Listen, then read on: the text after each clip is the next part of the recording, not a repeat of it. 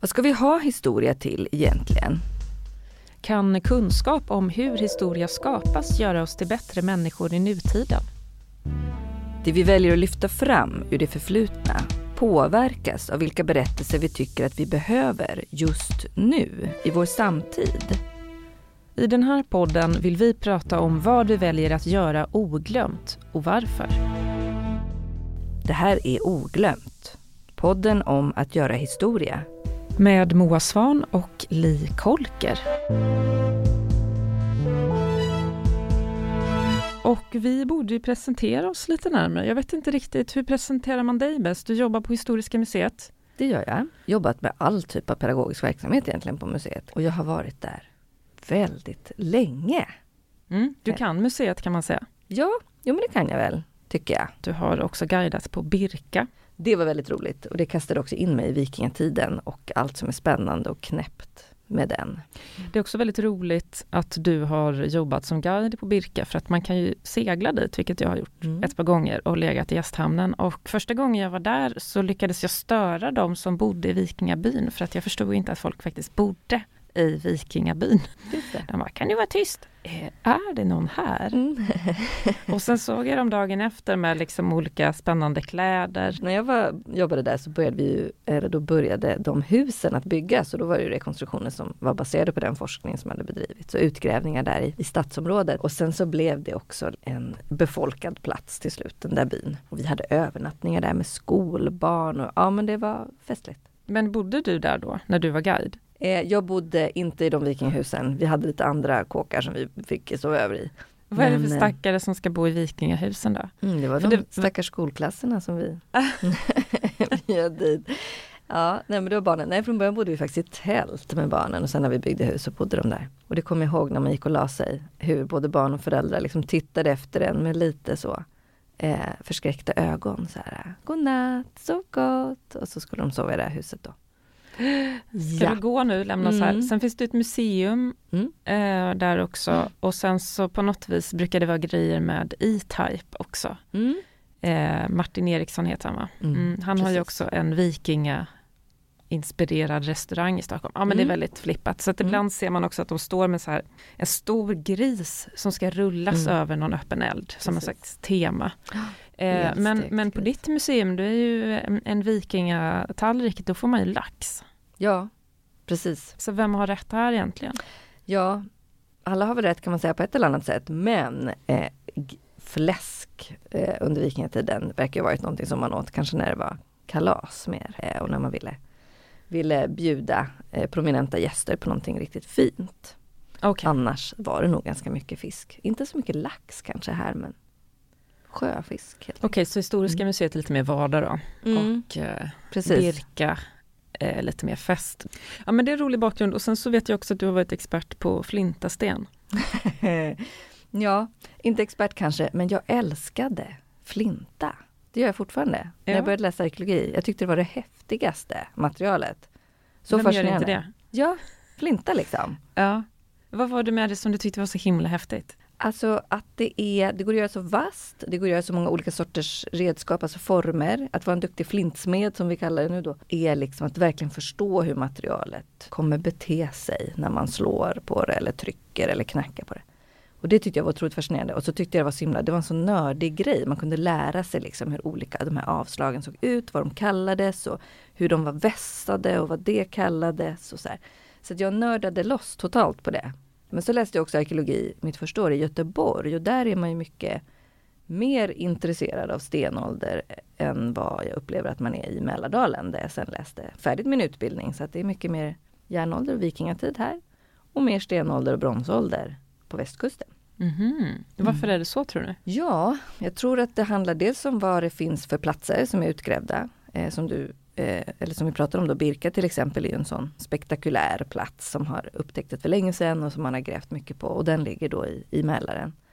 Eh, det finns ju fantastiska järnåldersplatser även på västkusten men det är liksom vissa platser som ändå blir lite mer berömda och får lite mer intresse både från allmänhet och forskning. Men sen tror jag också att det kan handla om olika institutioners sätt att ta sig an historien och arkeologi, vad man tycker är viktigast och mest intressant. Borde inte västkusten vara mer intresserad av, av hällbilder? Jag mm. tänker på de här eh, i Tanum i Bohuslän. Mm. De är väl rätt kända? Mm. Det är en sån precis spektakulär kändisplats. Liksom. Så att mm. bronsåldersforskningen har ju varit väldigt stark i, eh, på Göteborgs universitet. Mm. Eh, var det när jag läste och sen dess. Liksom. Men du ble, blev liksom frälst av flinta? Mm. Mm. Det var något med det. Men, men det är väldigt häftigt med arkeologi att man kan liksom få ta och känna på saker. Mm. Det, det kan jag förstå. Mm.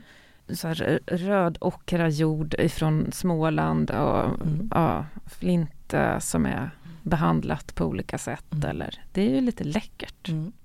Ja, det är superhäftigt. Och få ta och känna i föremål. Mm. det kan jag förstå. Men det, desto svårare kanske att veta vad de används till och vad man har gjort med dem. Och... Jo men det är en sån eh, liksom en klassiker som vi har använt oss av mycket på museet. Både med, när vi jobbar med skolbarn men också med andra besökare. Just det gissa grejen. Mm. Och det funkar liksom för alla, alla åldrar och i alla tider på något vis. För det alltså att man ska gissa så här, vad har den här använts till? Då? Precis, vad har den använts till och vad är den gjord av och så. Mm. Eh, och det är väldigt festligt för att ibland kan det vara väldigt uppenbart saker som man känner igen. Liksom. Och ibland är det eh, otroligt svårt att gissa. Mm. Eh, som till exempel våra isläggar, alltså Svikengentidas skridskor. Som är gjorda av ben från eh, ko och hästfötter egentligen. Och det är väldigt svårt att förstå. Det är en benknota bara. Vad har man använt den till? Men, eh, men då har man alltså använt dem som skridskor. Mm -hmm. På mhm. isarna. Men hur vet man det då? Har man liksom försökt imitera och testa att göra då? Mm. Eh, benskridskor och sett så här, ja ah, det funkar. Eller hur, hur går det till? Ja, så just skridskorna finns omnämnda i skrivna källor från, från medeltiden. Eh, och då har de sett ungefär likadana ut. Eh, och sen så har man hittat liknande också då i i medeltida eh, mm, utgrävningar av medeltida platser så att man kan jämföra. Eh, och sen så har man ju förstås också använt sig av, och det är ju också spännande, experimentell arkeologi som det kallas, det vill säga att man testar då. Man gör en, en islägg, en skridsko, så provar man eh, hur den är att åka på. Mm. Mm. Det går inte jättefort har jag förstått men, men, eh, det... men Så det är någon liksom professor som har kajkat runt på någon isbäddad sjö? Professor vet jag inte, kanske. Eh, men annars så finns det ju en, det finns ju en stor eh, grupp, liksom en stor community av både arkeologer som är, gärna jobbar med experimentell arkeologi och har det som en del liksom, av sin forskning till exempel. Men det finns också väldigt många som jobbar med återskapande eh, av historia. Som det som vi andra kallar för lajvare, men det får man inte säga, för det är inte samma sak. Det är inte samma sak, nej. Reenact Eh, reenactment. Ja, ja. Reenactors. Precis. Medeltidsveckan på Gotland och så vidare. Mm, mm. Ja, nej, men det är en rolig genre. Mm, eh, men, men det är väl bra, du får stå för, för museikunskapen. Jag har ju kommit in som, som komiker i det här, så att jag är snarare den som kommer utifrån och pekar på allt som är lite, som är lite tramsigt eller spännande mm. eller fel. Mm. Man älskar ju att hitta fel, det är det roligaste. Mm. Oh, så här kan det inte vara. Just. Mm. Eh, men jag har ju också pluggat arkeologi. Jag pluggade en termin har jag läst, men annars har jag pluggat fler terminer historia. Och det tycker jag är lite lättare. Det är liksom, man kan läsa grejer. Mm. Arkeologi mera prylar alltså. Ja, det, är, det är fint. Mm. Men eh, väldigt svårt. Att hålla på med. Ja, mm. du tycker det. Ja. Jag tycker tvärtom. Eh. Mm.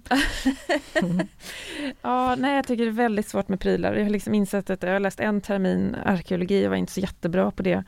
Och sen har jag, nu har jag också tagit en sommarkurs om egyptologi som ju också är en slags undergenre, va?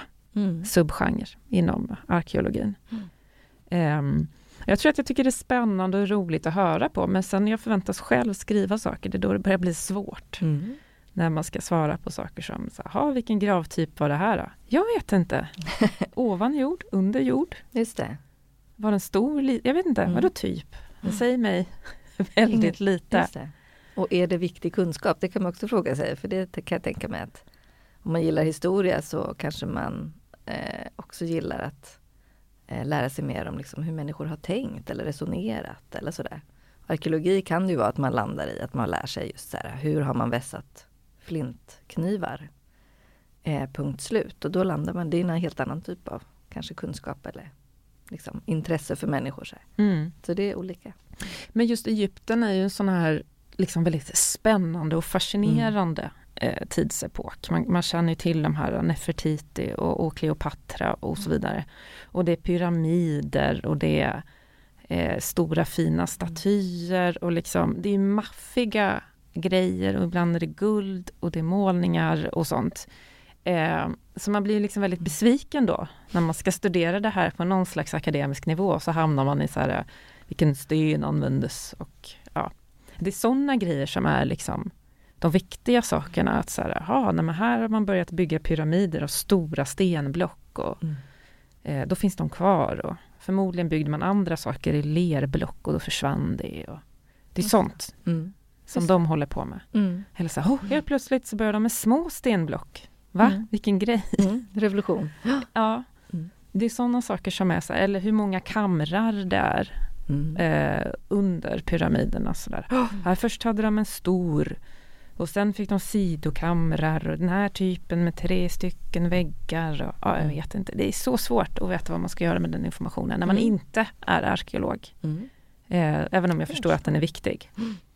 Men jag vet inte, handlar det om datering eller varför är det så otroligt viktigt hur gravarna såg ut och vad de är gjorda av? För så är det ju svensk arkeologi mm. också. Mm. Det är det jag kommer ihåg från den här terminen. Man går igenom 40 000 år på liksom några månader. Mm. Det är liksom korvstoppning och det är mycket gravar då liksom. Mm. Visst. Det ska vara det stenar ovanpå. Det är olika former, olika material och olika. Jo, nej men det är ju alltså på det sättet är arkeologi en, en vetenskap som är eh, den går liksom på tvärsen över många vetenskaper och är ju mycket mer av naturvetenskap också än historia till exempel. Eh, så att det finns mycket av det med att mäta och liksom eh, undersöka material och sortera och sådär. Eh, och hela arkeologin eftersom det Eh, handlar om att man har föremål bevarade och inte texter så måste man liksom själv eh, anstränga sig rätt mycket för att tolka de föremålen i nutiden.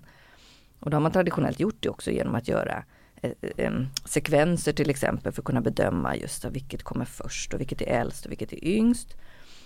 och för att kunna bestämma också eh, olika delar av eh, en, ett, en, del av Sverige eller av Europa eller av världen. Hur har människor eh, byggt sina gravar? Och sen när man har den informationen, har sorterat upp det, ja men då börjar man kanske diskutera varför. Ja, men varför mm. bygger de här en hög och varför bygger de här en stensättning med stenar? Mm. Varför är den här graven trekantig men den här är rund? Och mm. Varför är den skeppsformad på den här, i den här delen av liksom, landet? Och så. Eh, och sen så när man har byggt upp all den kunskapen eh, och gjort de här analyserna, ja men då, där någonstans kommer man ju till så här, ja och, och liksom vad menade de med det mm. då? Var, vad var det för någonting som rörde sig i folks huvuden som gjorde att vissa tyckte att de skulle ha den här typen av grav? Eh, och tidigare under arkeologins historia så har man kanske inte alltid kommit till det steget. Liksom, utan man har fastnat någonstans i att göra göra, göra ritningar. Ja, jag, jag, har en av, av kursböckerna här, Egypten, faraonernas värld och den ser jättehärlig mm, ut. Det är som en sån här tjock coffee table bok med någon sån inbjudande eh, guldskulptur på framsidan och det är liksom färggrant. Mm. Men läser man texten, nog är det de här ritningarna på kamrar mm. och det är byggmaterial och. Eh, allt är liksom går någon slags beige sandton mm. också på bilderna eftersom att alla målningar nästan är bortnötta. Eh, mm. Ja. Och så ska man då försöka lära sig, ha, hur många tempel hade den här faraon då? Mm. Oj då, det var många. Mm, just det. eh, ja. Och så är det liksom massa ritningar då över hur, hur det kan ha sett ut. Mm. Det är typ det det är. Eh, det, det, roligaste tyckte jag var att jag hittade att en, en av faraonerna hette Per Ibsen. Det tyckte, jag, det tycker jag var fantastiskt kul. det var som liksom ett a blast from the past. Det var roligt. En mm. norr, norrman. Ja. Eller liksom det. en slags förtida norrman då. Det måste vara det. Det är ju såklart då stavat i ett, Per Ibsen. Per Ibsen, ja, ja. men ändå. Men det är per otroligt Ibsen, ja. sammanträffande. Inte lika känd som Kleopatra. Nej, Nej men det kan man förstå. och sen hade de också lösskägg. Det är lite mm, fascinerande. Eh, lösskägg och peruker. Mm. Så att de här som eh, ja, en slags strutar då mm. under hakan som går rakt ner. Mm. Det tyckte de var mäktigt. Det, ja, och som jag förstår då så är det liksom faraonerna som fick ha det. Mm. det har jag också uppfattat som. Mm. Um, och där kan man ju se lite så queer potential men det verkar inte ha varit någon crossdressing. Nej, det skulle alltså vara det... väldigt svårt att upptäcka. Ja, precis. Det finns ju eh, det där med kön. Eh, jag har ju också läst eh, lite egyptologi eh, en gång för länge sedan. Och det där med kön var ju, tyckte jag, spännande. Eh, och då var det framförallt fokus på eh, en farao, eh, han som heter, kallas för Eknaton, som eh, man ju har funderat över mycket. Vem det egentligen var och varför han eh, är väldigt, eh, vad ska man säga, liksom voluptuös. Alltså han, är väldigt, han har väldigt liksom, fint, vackert formade höfter och så på, i skulpturer så att han ser nästan ut som en kvinnofigur då har man tyckt. Och han har inget könsorgan heller. Annars var de ju ganska mm. förtjusta i genitalier på ja. den här tiden. Och Just det finns det. liksom ganska så, ja, men så, så, grova, grova bilder och statyer ändå.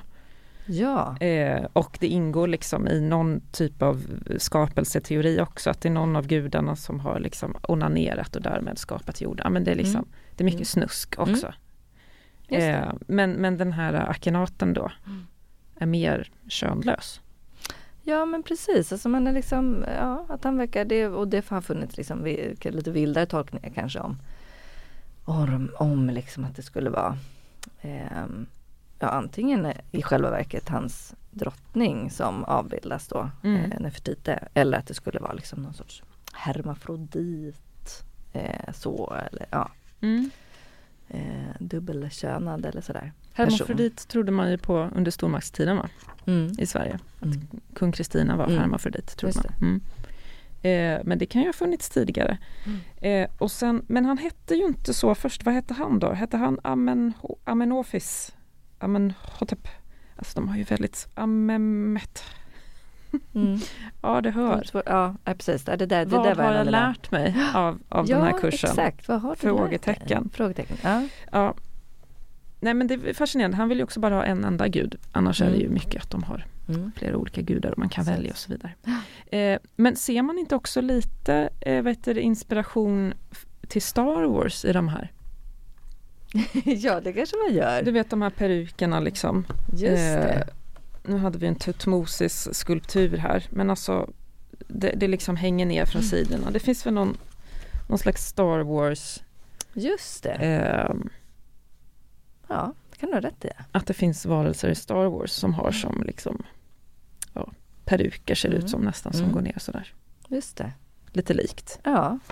Det är liksom lite så övernaturligt eller överrymd ja. feeling på. Men sen är väl liksom Egypten också uh, lite förknippat med allt som är mystiskt. Mm. Eh, igår kollade jag på, på Sveriges Radio-appen och se vad har de om Egypten och det var liksom flera titlar med liksom ordet mystiskt mm. eh, inbakat i det. Eh, liksom den mystiska drottningen och den mm. mystiska platsen och mycket är mm. mystiskt. Mm. Ja men det är intressant för på ett sätt om man jämför med liksom eh, andra tidsperioder och delar av världen och så, så kan väl jag tycka att Egypten är ganska omystiskt eftersom det finns så mycket bevarat ändå. Liksom, både arkeologi då och föremål och struktur och byggnader och så här.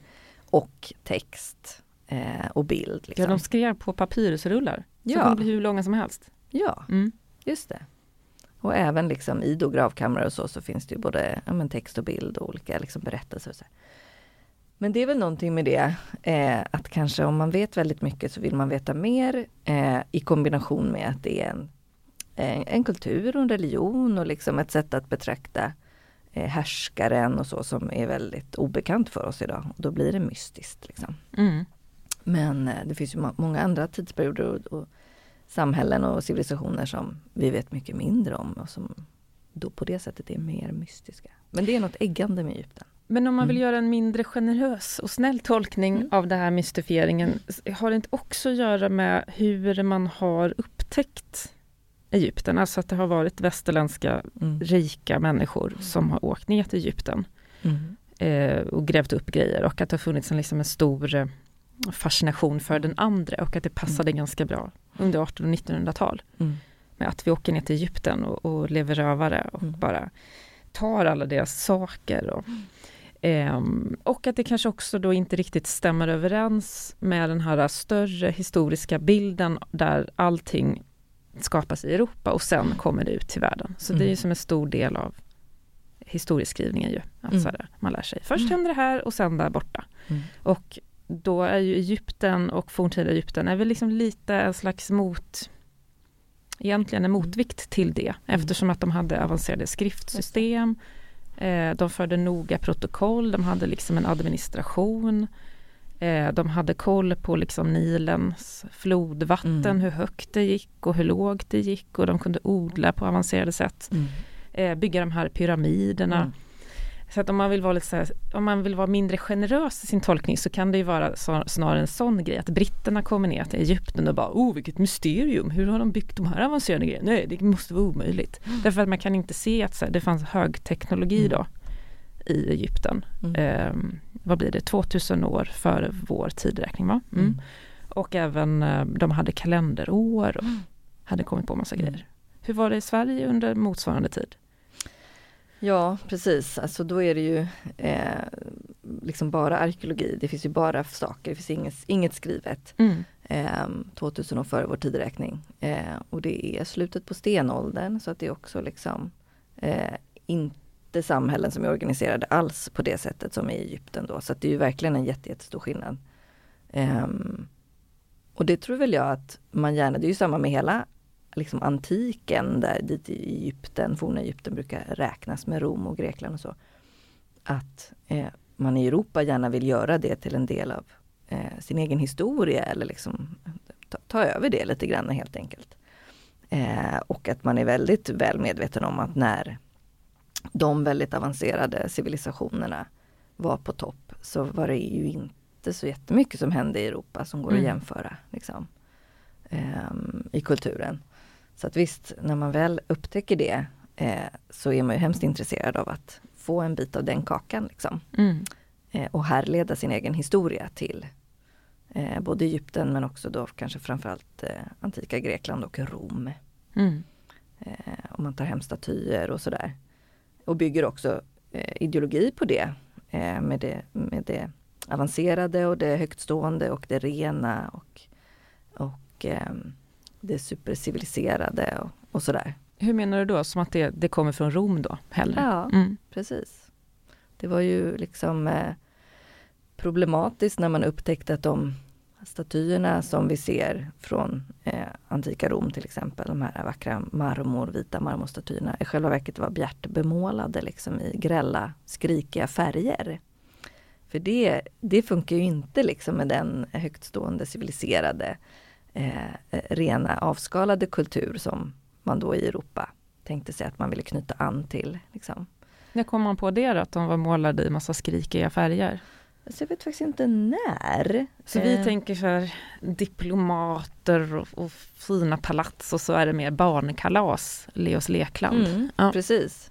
Och väldigt mycket snusk även där. Alltså, då kan man ju, det var till exempel när, när man började gräva ut i Pompeji och de flesta sådana eh, av de här stora liksom, utgrävningsplatserna, det är ju någon gång under 1800-talet som man typ upptäcker dem eller mm. återupptäcker dem liksom, på det mm. sättet och börjar arkeologiskt undersöka och så.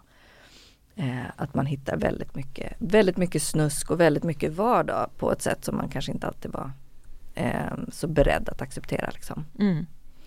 Eh, och samma gäller kanske i Egypten då, att man har valt vissa saker som man tycker är, är relevant med den tidens eh, liksom, kultur och hur de arrangerar sitt samhälle och så har man valt att utelämna andra saker. Mm. Ja, du och jag har ju börjat läsa Sofia Häggmans bok om mumier. Mm. Eh, hon, har ju då, hon är ju intendent på Medelhavsmuseet i Stockholm och egyptolog och hon skriver ju i sitt förord att när man kommer in på det här Medelhavsmuseet med forna Egypten, det enda folk vill se är mumier. Mm. Eh, men egentligen är mumier en väldigt liten del av liksom allt som finns att kolla på. Det finns mm. också en himla massa krukor till exempel. Mm. Nej men att någonting med liksom mumierna har också blivit väldigt eh, liksom förklarat som en stor del av den egyptiska eh, kulturen. Och det är ju det mystiska. Sen mm. är väl det också eh, jag frågade min kompis som jag läser historia med, Helena, hon sa att eh, mumiernas hud var ju bevarad eftersom att man balsamerar den. Mm. Jag bara, men hur, hur ser den ut? Hon bara, oh, det är som en grillad kyckling ungefär. Mm. ja, eller hur? Mm. Ja, mm, det känns lite så. Eh, men, men hon är väldigt intresserad av tatuering då, så att hon, hon säger att det finns ju exempel på liksom, eh, tatuerade mumier. Det är så man kan veta hur tatueringar har sett ut. Mm. mm. Så hon var intresserad av det därför, så att det är väl bevarade kroppar. Liksom. Eh, då kan man säga att det är intressant. Men liksom, det är någonting med mumien som är mycket, mycket större än, eh, än så. Mm. Ja men verkligen, alltså det är något, jag är också otroligt fascinerad av mumier eh, när jag var liten. Och eh, alltså Egypten är ju en, en, anledning till att jag började intressera mig för historia för att jag tyckte att det var så häftigt och så mystiskt och eh, mytomspunnet och så. Och mumierna, ja men det är väl också någon sorts, eh, eh som jag läste i, i Sofias bok där, eh, att vi uppfattar eh, Egyptens människor, forna Egyptens människor som att de är helt besatta av döden. Liksom, för att de ägnar en, en hel del tid och energi åt just att kanske eh, balsamera kroppar då och liksom bereda de här gravarna på ett särskilt sätt och så. Men, eh, men de var inte mer besatta av döden än några andra människor hävdar hon. Liksom, utan att det handlar just om vad som har överlevt i vår tid eller vad vi har valt att lyfta fram. Och det är väl någonting fascinerande med bevarade människokroppar. Mm. Alltså som kan vara just att få möta eller se någon i ansiktet som levde för tusentals år sedan. Det är ju väldigt, väldigt speciellt. Mm. Det finns ju även i eh, i andra delar av världen och här uppe i norr då så finns det någonting som kan kallas för moss, mosslik lite slarvigt men som är helt enkelt människor som har av olika anledningar hamnat i miljöer i vatten där kroppen har bevarats och där man också kan se någon i ansiktet mm. som levde för 1500 år sedan eller mer. Och det är väldigt fascinerande och mysko och läskigt. Mm. Och då är det sånt som kan överleva. Och sen gör det ju sig fruktansvärt bra i populärkulturen mm. också. Alltså i film och så. Det är liksom äventyr och eh, ond bråd död och eh, så. Ja, jag såg ju de här filmatiseringarna med dockor av Skrotnisse när jag var barn och det är någon, någon del där de blir instängda i en pyramid har jag för mm. mig. Mm. Och det var så otroligt läskigt. Mm. Eh, Just det. Så att där är någonstans man kan gå vilse och bli instängd. Mm. Och så finns det alla de här Agatha Christie eh, deckarna också mm. där de åker till Egypten och då är det alltid någon som blir mördad i en, i en gravkammare mm. och så vidare. Och sen undrar man alltid så här, oh, är det någon ond ande mm. som kommer och straffar dem eller så. Mm. Det. det. finns liksom hela tiden någon slags mytisk nivå där mm. av någonting som är övernaturligt eller mm. ja. Just det. Ja men liksom vålnader fast då i, i köttet så att säga. Att man liksom, ja. De är där helt rent fysiskt som spökar nästan. Det är, ja. ju, eh, det är ju väldigt fascinerande och eh, läskigt liksom. Mm. Och spännande. Mm. Men finns det någonting som du kan se som en likhet då när, när, när du, du guidar ju nu Vikingautställningen på, på Historiska museet. Mm. Har du också någon sån här fråga som du alltid får? Märker du att besökarna kommer dit med något särskild? Mm. Finns det någon vikingarnas mumie? Mm. Ja, alltså eh, precis, vikingar och vikingatiden är ju precis som Egypten en sån otroligt mytomspunnen och liksom mystisk och attraktiv tidsperiod för folk. Eh, även de som inte är intresserade av historia överhuvudtaget har också någon uppfattning om vikingatiden och någon uppfattning om forna Egypten ska jag säga. Vad det handlar om liksom.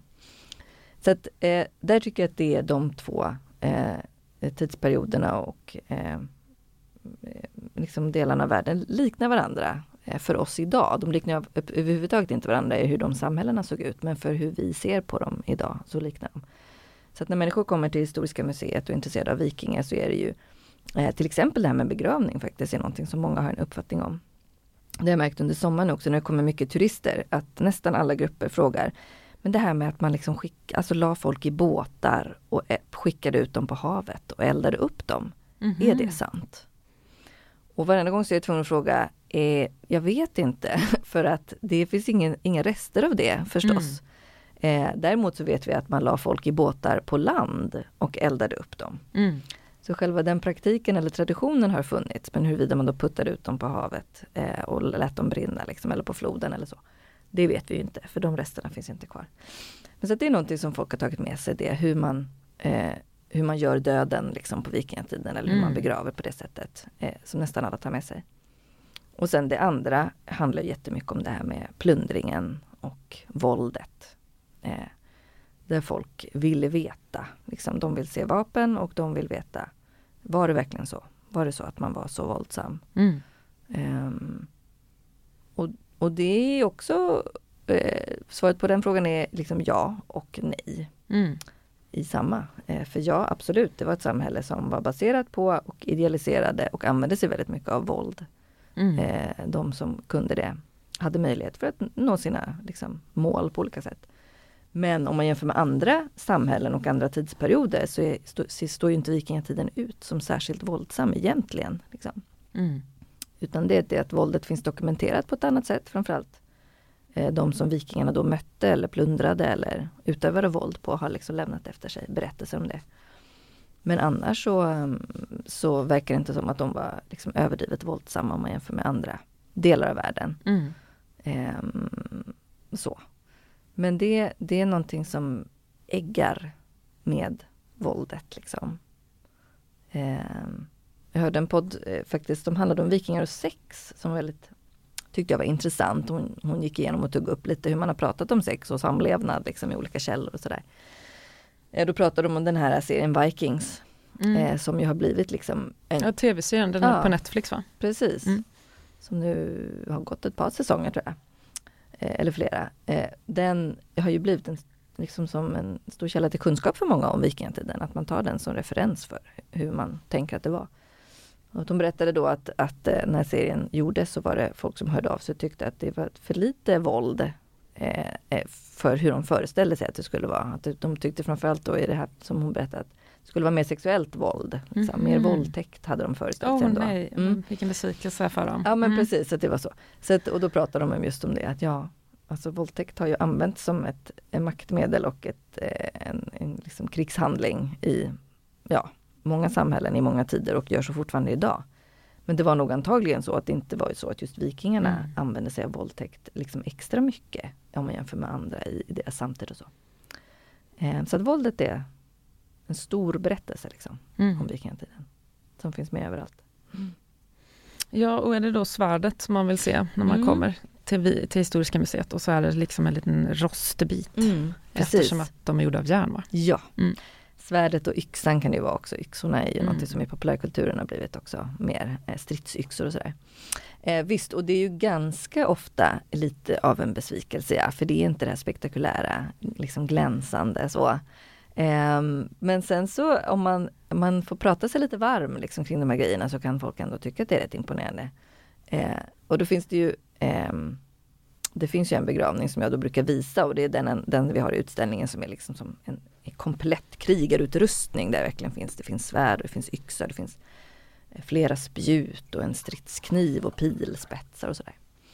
Eh, och det är en grav som nu eh, för några år sedan konstaterades vara biologiskt i alla fall en kvinna, eh, det skelettet som hör till den graven.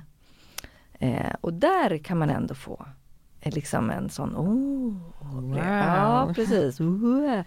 Men då är det också i kombination med det eh, väldigt liksom mytiska och mystiska faktum att det här då ska ha varit en kvinna som har ägt och kanske använt de här sakerna. Mm. Mm. Ja, nej, men att kvinnor har slått, slagits för det är svårt att tänka sig. Mm. Verkligen. Tjejer som är så trevliga. Mm, precis. ja, men eh, vad kan vi förvänta oss mer? Jag tänker vi har ju kommande avsnitt här eh, vi, eh, vi har ju egentligen utlovat varandra att fortsätta prata om vikingar för att vi också tycker att det är så himla spännande mm. eh, och kul. Mm. Det är svårt att släppa och att det det. nu eh, jobbar ju du också extra mycket med den eh, tidsperioden. Mm. Eh, sen kommer jag väl släppa Egypten här då, för att jag tror inte att vi blev kompisar. Men, eh, mm. men eh, det vore ju väldigt roligt att prata och förstå lite mer om, om Egypten faktiskt eh, längre fram. Mm. Har du någon sån kunskapslucka som du tycker att du själv är liksom, känner du dig fullärd? Är det så man är på Historiska Nej. museet att man, man, blir, man blir nöjd? Nej, verkligen inte. Man blir aldrig, aldrig nöjd.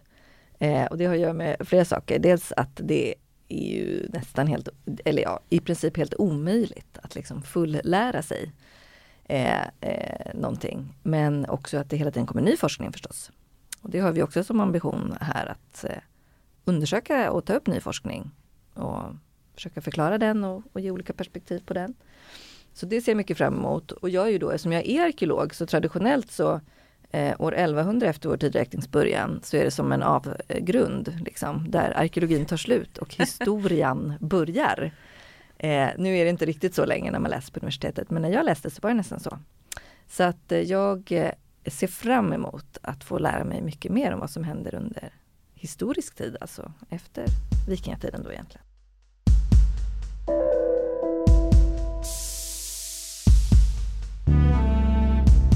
Du har lyssnat på Oglömt, en podd om att göra historia. I det här första avsnittet funderade vi på varför vissa historiska perioder tuggas om och om igen och vad det får för konsekvenser.